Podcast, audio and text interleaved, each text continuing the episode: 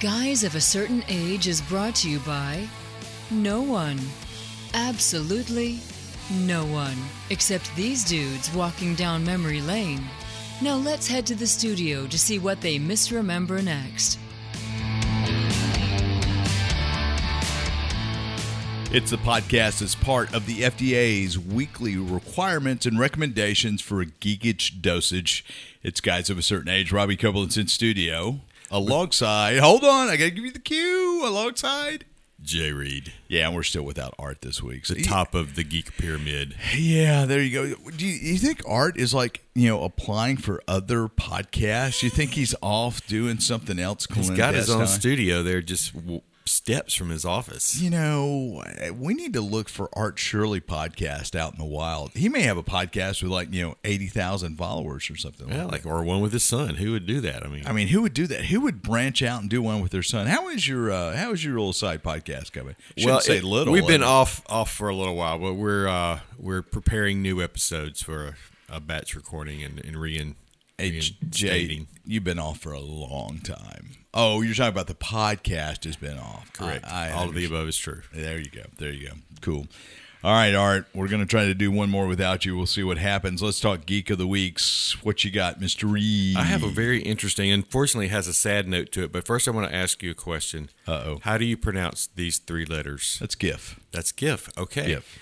Now, How loyal are you to that pronunciation? The guy who started it, I think, pronounces it Jif. That's right. Don't get ahead of me. I'm not going to get ahead of you, but go ahead. I know where you're heading. So last month, the Steve.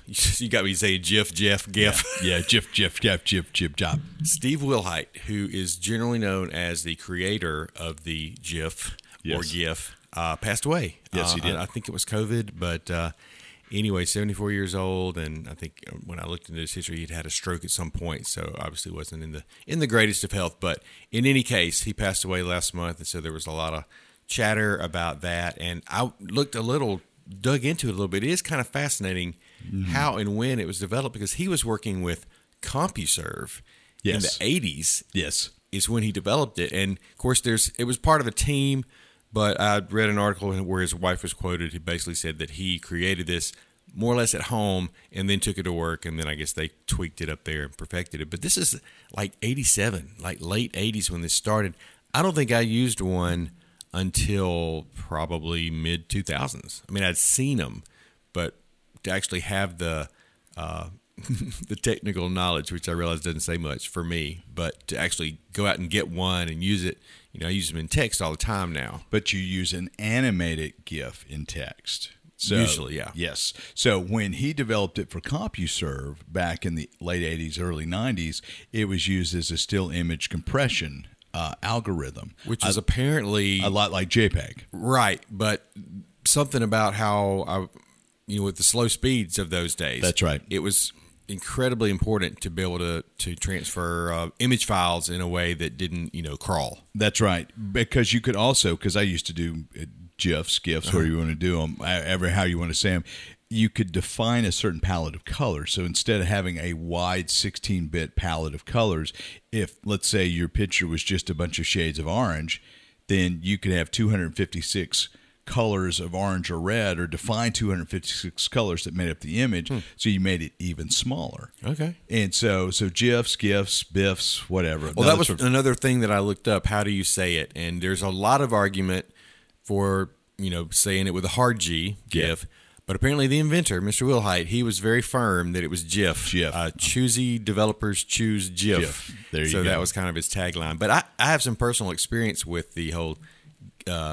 hard G, soft G or J sound. When I lived in the Middle East, we spoke Arabic, and my wife spoke Arabic. I stumbled through Arabic, but there's a lot of dialects of Arabic. Sure. And even though the alphabet is the same, a lot of the letters, or some of the letters, are pronounced differently. So in the northern part of the country where we lived, it's called a Jim. So my name would have been Jim Alifia, which is J.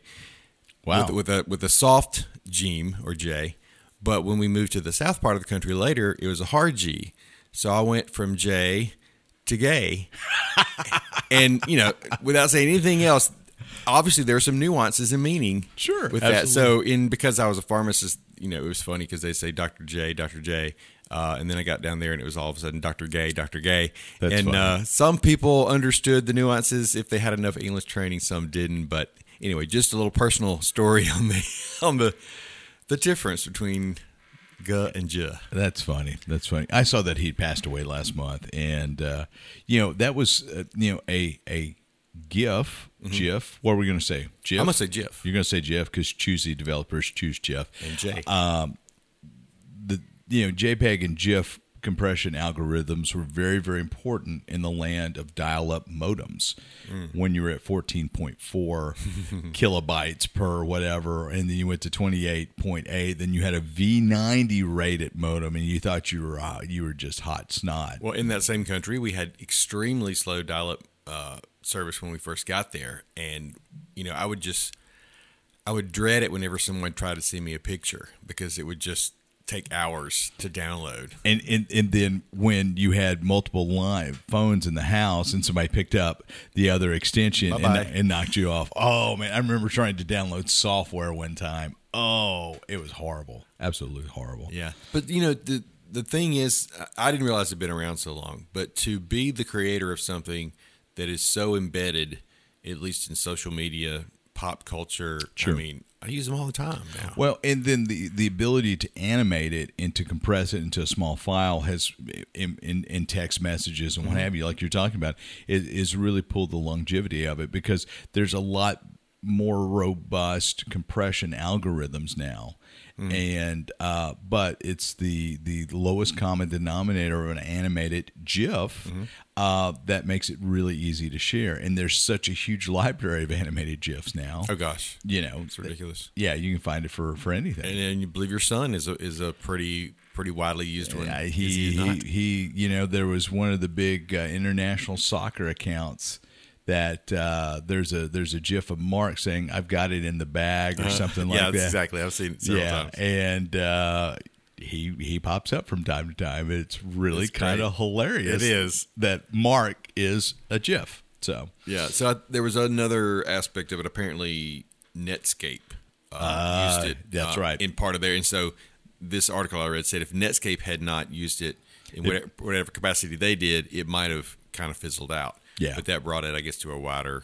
Yeah, because that was the first real browser. There were other browsers that happened, but Netscape, which came out of the supercomputing center at Champaign-Urbana, the University of Illinois.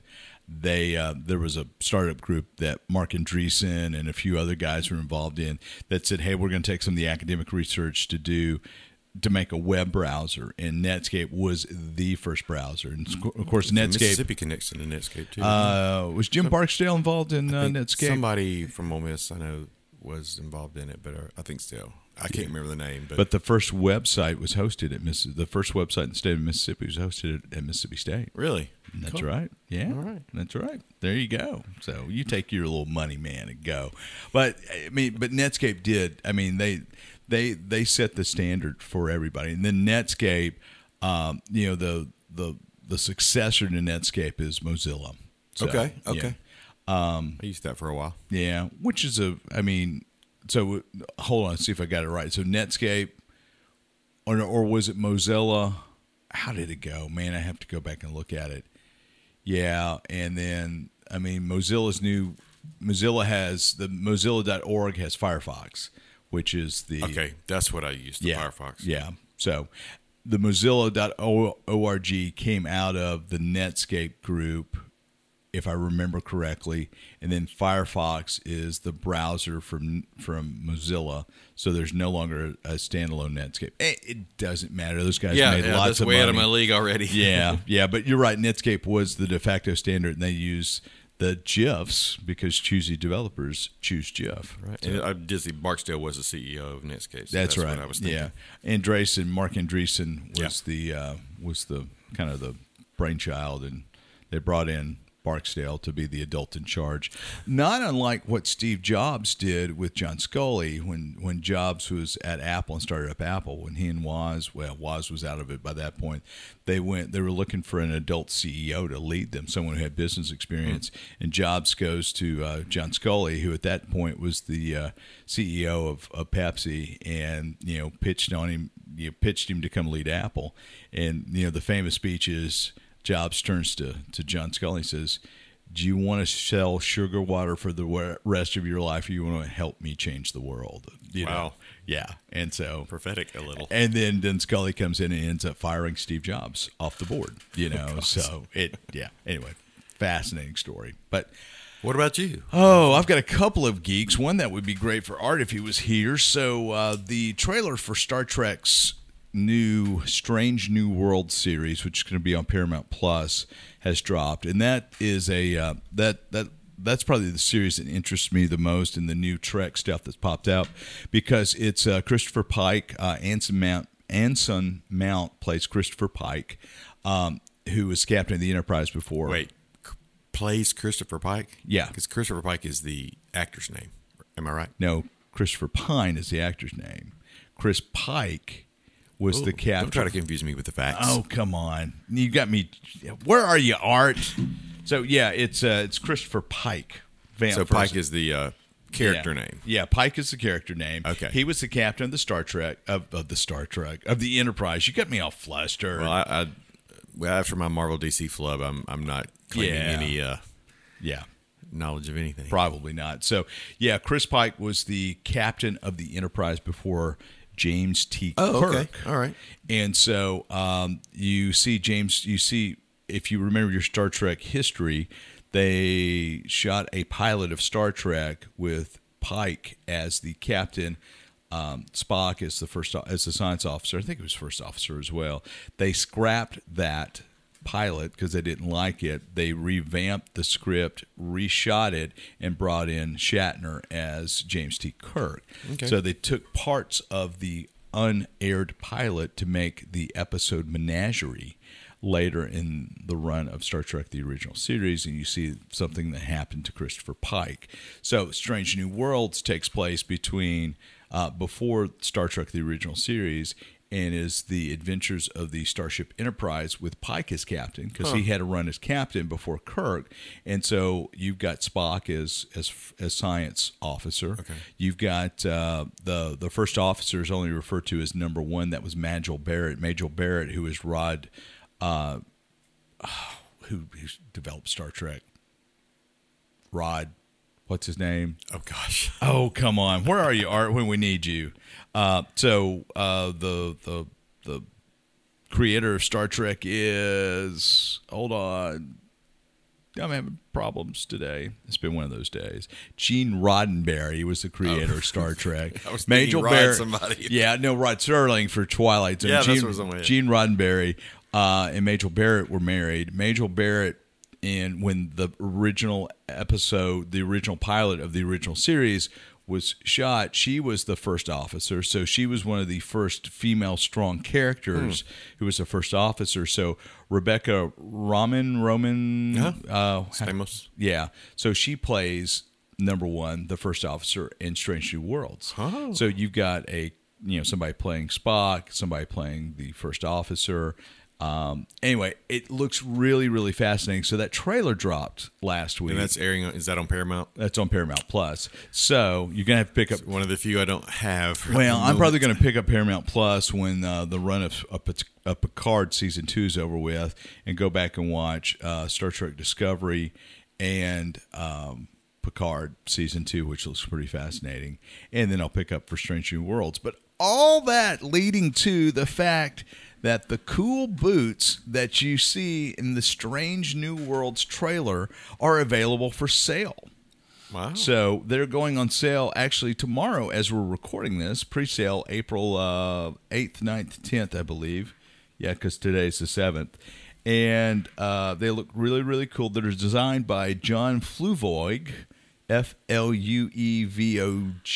Fluevog. We need art for that. Pronunciations. So he is a designer. You can go to Fluevog, F-L-U-E-V-O-G.com and pre-order your Star Trek boots. What's that going to set you back to pre-order those boots? You know, pre-orders have not opened as we are sitting here recording this, but... I'm going to imagine that that's going to be a couple of hundred of Starfleet dollars. Okay. I guess that would be credit. I like that shirt you just flashed on. See, that's what I really want. Is that what you want? That's what I really, really want. That's Christopher Pike's command shirt. That's the dual command, yeah. So it looks really cool because the issue with Strange New Worlds is the fact that you have the retro uniforms from the original series, which were kind of done on a budget. And you know what does 200 years in the future look like as you're imagining in the late 60s? Right. So they've got to update them. And I think they've done a great job, you know, and they're still, you know, homage to the original. So, all right, Strange New Worlds and GIFs and GIFs and all that. And we got through it without Art. We miss you, Art. We're going to come back and talk food, and it's grilling weather. Jay's going to tell me everything he's going to cook in the months of May, June, and July. Up next. The pollen's in the air, temperatures are warming up, and it's time to get the grill out. Jay, that's one of your favorite times of the year is grilling outside, right? It is. So we're going to talk a little bit about grilling, what we're looking forward to, maybe some things that we've added to the repertoire since we last talked outdoor cooking. Walk me through what you've got in your outdoor grilling kitchen cooking set. You've got a big green egg. I've got a big green egg, and I have I believe a Weber Genesis gas grill, which doesn't get as much use as it used to since I got the egg, but I do fire it up from time to time after I clean out the wasps, the dirt dauber nest, and whatever has landed in there. I have a little like fire pit. I do roasted marshmallows and such as that on that, but that doesn't count. Probably not. But I did add, I haven't used it yet, but I had a Cabela's gift card from my sister-in-law and brother-in-law that I finally used on a gas fryer, so like a fish fryer. Ooh. So it's a little small one. I have an indoor fryer that I love to use, but my wife does not like the aroma of oil all through the house. So I'm hoping I'll be able to get this one up and going and, you know, do some little mini fish fries and things like that over the summer, you know, so it won't be so hot inside and et cetera, et cetera. So that's my new thing is my fryer. So how big is that fryer? Oh, it's not big at all. I mean, the box that came in is probably a foot square. Yeah. Maybe not even that tall. So it was the bottom of it had good stars, you know, good reviews and stuff, but it wasn't I'm not going to be having any big parties using that one. It's like a fry baby, fry daddy type of thing. Well, it hooks up to the gas. So directly to gas. Yeah, it hooks directly to gas, and it's got you know, the stand and the basket and all that stuff. So it's just a smaller version of what you might see at a big fish fry. Excellent. So I'm looking forward to that. That should be a lot of fun. And so I've got a big green egg as well. I've got a Weber Genesis gas grill. Mm-hmm. Got something else too. I do. I'm going to talk about that in a second. And I love the big green egg, but just the prep on the big green egg just takes forever. So that has become, if we're going to smoke a lot of meat, if we're going to do pork loin, if we're going to do, if we're going to do a brisket, a Boston butt, that's what we load up. So, I mean, what about prep on the big green grill? Well, I probably said this before and we'll repeat it again. I don't use it as much as I should. So I'm hoping that'll be one thing this summer that I'll get out and just learn some more about how to use it and use it more. I do try to do more than one thing when I have it heated up if possible. Probably, honestly, what I use it the most for is wings. And I don't want to... belabor this because I think we've talked about it before, but when I bought the egg, I also got a wing rack, which is a drumstick rack actually, but the wings fit on it perfectly, and I'll put those on even if I'm not doing anything else. We'll do some wings. I have two racks now, and so you can do about 2 dozen wings on that, and they come out crispy without the frying. Sure. And put, of course, all the sauces, all the rubs. I'll usually put 2 or 3 different things on them just for fun to play with it. Now, how long are you smoking those wings, and at what temperature? I should have looked at it. It's about 400, maybe a little bit less. 375 to 400 for, I don't know, maybe 20, 25 minutes at the most. That's it. Wow. Yeah, it's not long at all. Excellent. And you're talking about the prep. I had that same idea, and it does take a little longer than just turning on the gas, granted. But I did an event with Wes Shelton, who is basically, you know, my grill guru. Yeah. And we did this demo, and he had, you know, we were there for 30 minutes, and he got the grill going from cold, did a grilled shrimp salad, grilled his lettuce. I mean, all this stuff, and really very, very quickly. So I'm not as afraid of the time anymore as I used to be, but you know, it does. And plus the coals, once you finish, you shut it down, and you know, the coals last, so it's not like you're losing all that. I've got to clean mine out. I've got to open it up, get all the ash out and whatnot. I need to probably do that too. I've done that a few times, but I do prefer that. I mean, I'm still fooling around with the temperature and trying to get it steady so that I can actually walk away without, you know, it going too high or too low. Have you thought about getting one of the automated fan temperature systems? I've thought about it. I haven't done it, but yeah, that's not a bad thing. But I did the other new thing I got. That's something that you recommended. I haven't even tried it yet because I haven't used my egg. But I got that MEATER thermometer. I was going to mention the MEATER as well. I got it for Christmas, and so it's MEATER, I believe, right? It may be TER, but either way, it's MEAT for sure. Yeah, you can find it there. And so it's there's any number of blue tube temperature probes out there, but the MEATER is a little bit different in and of it. It's self-contained. It comes in this neat little case that it's its charger, but it looks like almost a ballpoint pen. Mm-hmm. You know, it looks like a probe. You put it in, and it Bluetooths to the to the case, and then the case has a much wider, longer range. If you go with the I didn't realize it was that link. I thought it was just straight through the. Well, I think the MEATER too. It has a kind of repeater in the case, if I remember correctly. I could be telling you. I could be just lying to you again. I don't have. In any case, it communicates with your phone, with the app, that's right, or whatever. And but one of the things that makes this different is you've got the temperature probe on the inside, but you've got the temperature at the outside that sticks out also has a temperature sensor as well. So you're getting that ambient temperature. So it's getting an ambient temperature. It's getting you the internal MEATER temperature. You can set it at a target with the app, and it's going to calculate roughly how long it was going to take you for the meat to get to that temp. Oh, wow. So it's kind of fascinating, and it's easy. It cleans up. You've got batteries in the case. The case charges the probe. So I really, really enjoy the MEATER. Have you used it? I have. And it's great on the big green egg because if we're going to put it into a brisket or a Boston butt or something to be able to gauge temperature, it's great. So I've really enjoyed it. And we've done a variety of other temperature probes that have worked okay, but this is elegant. It's wireless. I love the ambient temperature outside of the meat because that's why I got it because I need to make sure mine is. Well, that's true. I wouldn't have never heard of it if you hadn't mentioned it, but I don't know that I trust my temperature gauge on the egg. I don't trust ours at all. I'm looking forward to testing that. Yeah.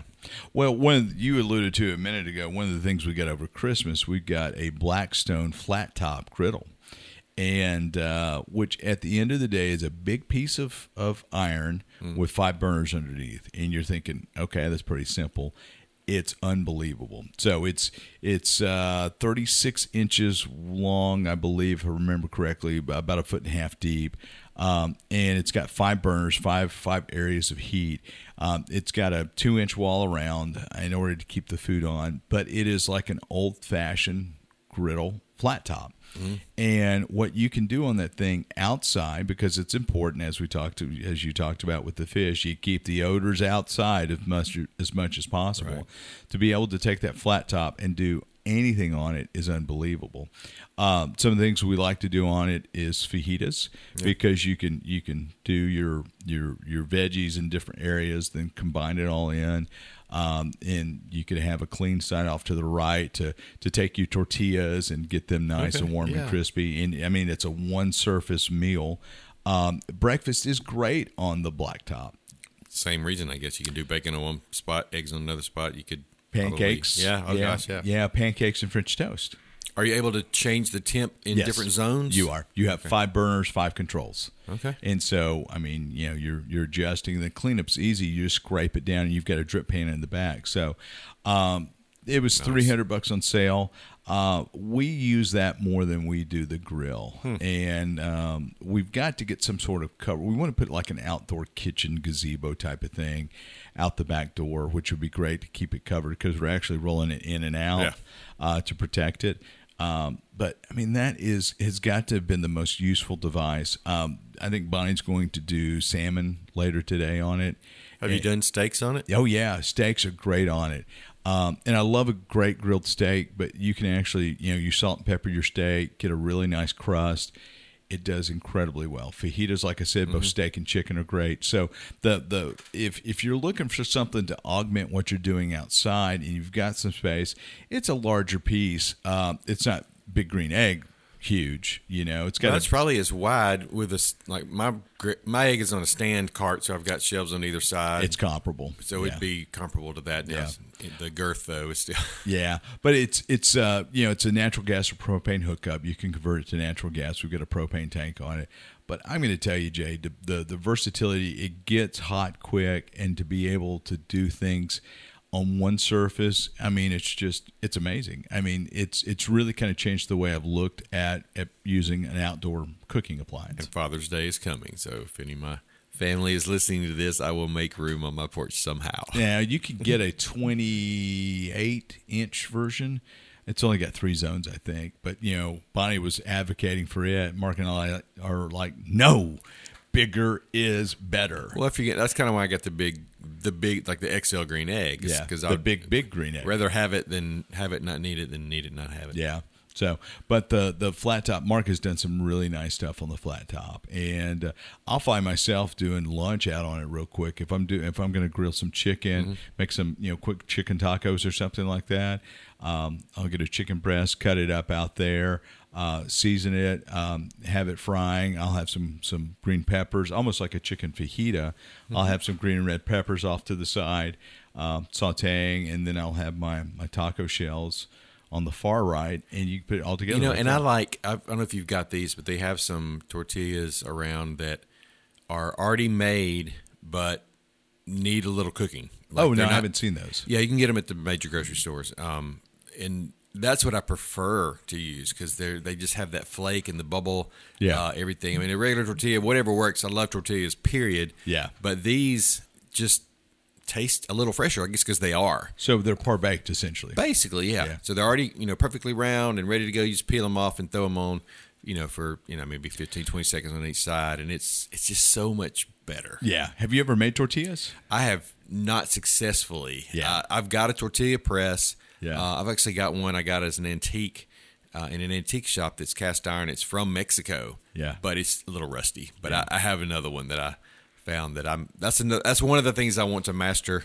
I need to work on biscuits. I need to work on tortillas. Have you not mastered biscuits yet? I've not mastered them. No. Bonnie makes a really good biscuit. I've made them, but I took even a class when the biscuit shop was here in town. Took a class, but her biscuits were more. They weren't quite biscuits. I mean, they were, but anyway. Well, biscuits are like a lot of things. You like what you like. Well, we were on a shoot this week, and we stopped at the Mennonite Bakery in Brooksville, and one of my crew got a cinnamon roll, and she was a little disappointed in it. And, one of my theories about cinnamon rolls is a lot like homemade spaghetti. You want it the way your mom made it. It's excellent point. Yeah, so biscuits, cinnamon rolls, and homemade spaghetti are all kind of fit in that, and that you crave what you're used to and what you grew up with, right. And biscuits definitely fall in that category. So, yeah. So that's one of the things I want to master that. Well, that's a whole nother episode of what I would like to do that I can't. So, what are you? You got anything coming up? I mean, spring has sprung. Things are warmer. What's a typical? What's a typical grill meal for you guys look like? Well, if we do the wings, then it's just kind of whatever. Usually that's sort of almost a prelude to whatever's coming next. Kind of like an appetizer. Like an appetizer of sorts. I've done brisket a few times. That's one of my favorite things to do on the grill. It takes so long. It's an 8 to 10 hour process. At least. So I haven't done that. Plus, I think brisket prices kind of skyrocketed with everything else. Plus, our local supply of cheaper briskets went out of business here, back in November. So. Right. So I think what I'm going to try to do this summer, because we have a lot of stuff going on. We've got a wedding in June. We're taking a cruise in July, which I will not be grilling there. I'll let somebody else grill for me. But yeah. Busy few months ahead. But because of that, because we're going to have people coming in, sort of in the back of my head, I'm thinking, well, I don't want to do it that weekend because too much. But maybe if I could do some brisket and some Boston butts prior to that, and kind of have it freezer ready and, you know, able to just to warm up and have for people as they come in and out. I think that's what I would like to do. And Boston butts, one of the easiest things on a Big Green Egg. And I've probably done that more than anything else. Because you can put on mine, you can put 2 or 3 on there. Yeah. And, you know, you got meat for days. Yeah. You like Boston butts and you cannot lie. There you go. So we'll grill corn in the husk a lot. And that's a really easy, really quick way to drop something on. We'll take asparagus, put it in tin foil, make a pouch, put a little bit of butter and seasoning in it, and we'll grill that. And that cooks about you put that on first, and you get your steaks going. So those are really, really easy accompaniments to drop in. But I just can't say enough about the Blackstone, especially for fajitas. You get a good skirt steak, and you get you some bell peppers, some red green bell peppers, yellow for presentation, and throw some sweet Vidalia onions. There you go. And you caramelize it up, and man, it's a great product. It really is. Oh, sure. Well, you mentioned corn. That's one of the things I think lately I have done the most as far as sides. I did make a smoked mac and cheese one time, like in a big Dutch oven. That was my son Jacob's request for his birthday or something like that, and so that worked out really well. Well, that's interesting. And you pretty much make it and put it together, and then you just doing the last touches, and you're getting that smoke added to it. But what I do the most, because I love Mexican corn or elote, street corn kind of stuff. Yeah. So I kind of do a deconstructed, and I'll take a cast iron skillet and put frozen corn in it, or, you know, whatever I've got, but usually I use frozen corn, and I will put the skillet either on the egg or on the grill and cook it till it kind of gets black spots on it, till it's good and charred. Yeah. And then I'll throw in, I'll have a mixture of mayo and sour cream, usually, some Cotija cheese, crumbled, and some sort of, I usually use tahini, the chili lime seasoning, because it's all there and together. Yeah. Put that on there, and then maybe squeeze some lime at the end. But that makes a really nice side. Yeah. Without having to fool with all the corn husking and rolling it. I mean, I love it anyway. Yeah. But it's a simple way to make it. You can buy everything pretty much done. All you do is make your sauce. Your cream kind of sauce to go with it. And I'll use the Cacique Mexican crema a lot with that too. I'll put that on a lot of things. We use crema in a lot of different things. Again, another subject, but corn and mac and cheese, I probably do corn the most. So you need to learn how to make biscuits on your Big Green Egg. Ooh.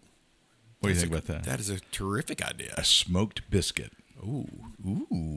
See, I'm thinking now, when can I do that next? I'm claiming that as an idea, a smoked biscuit on the Big Green Egg. I'm sure it can be done. Oh, yeah. Absolutely. Yeah, because at the end of the day, the Big Green Egg is just a large oven with ceramic sides to hold all the heat in. That is a fantastic idea.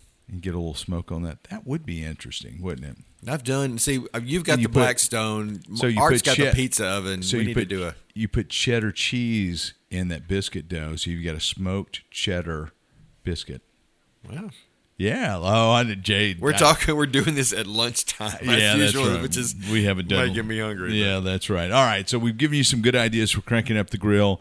You got Jay's Mexican street corn deconstructed. You got my brilliant idea of doing a smoked cheddar biscuit on the grill, which you have to do and report back. And the recommendation for the Blackstone griddle blacktop, man. That's what you're missing, Jay. So if we could just get an Art's Pizza, we'd be great, wouldn't we? We need a progressive dinner. Yeah, there you go. It's time for progressive lunch for us. Thanks for joining us. We'll talk to you soon.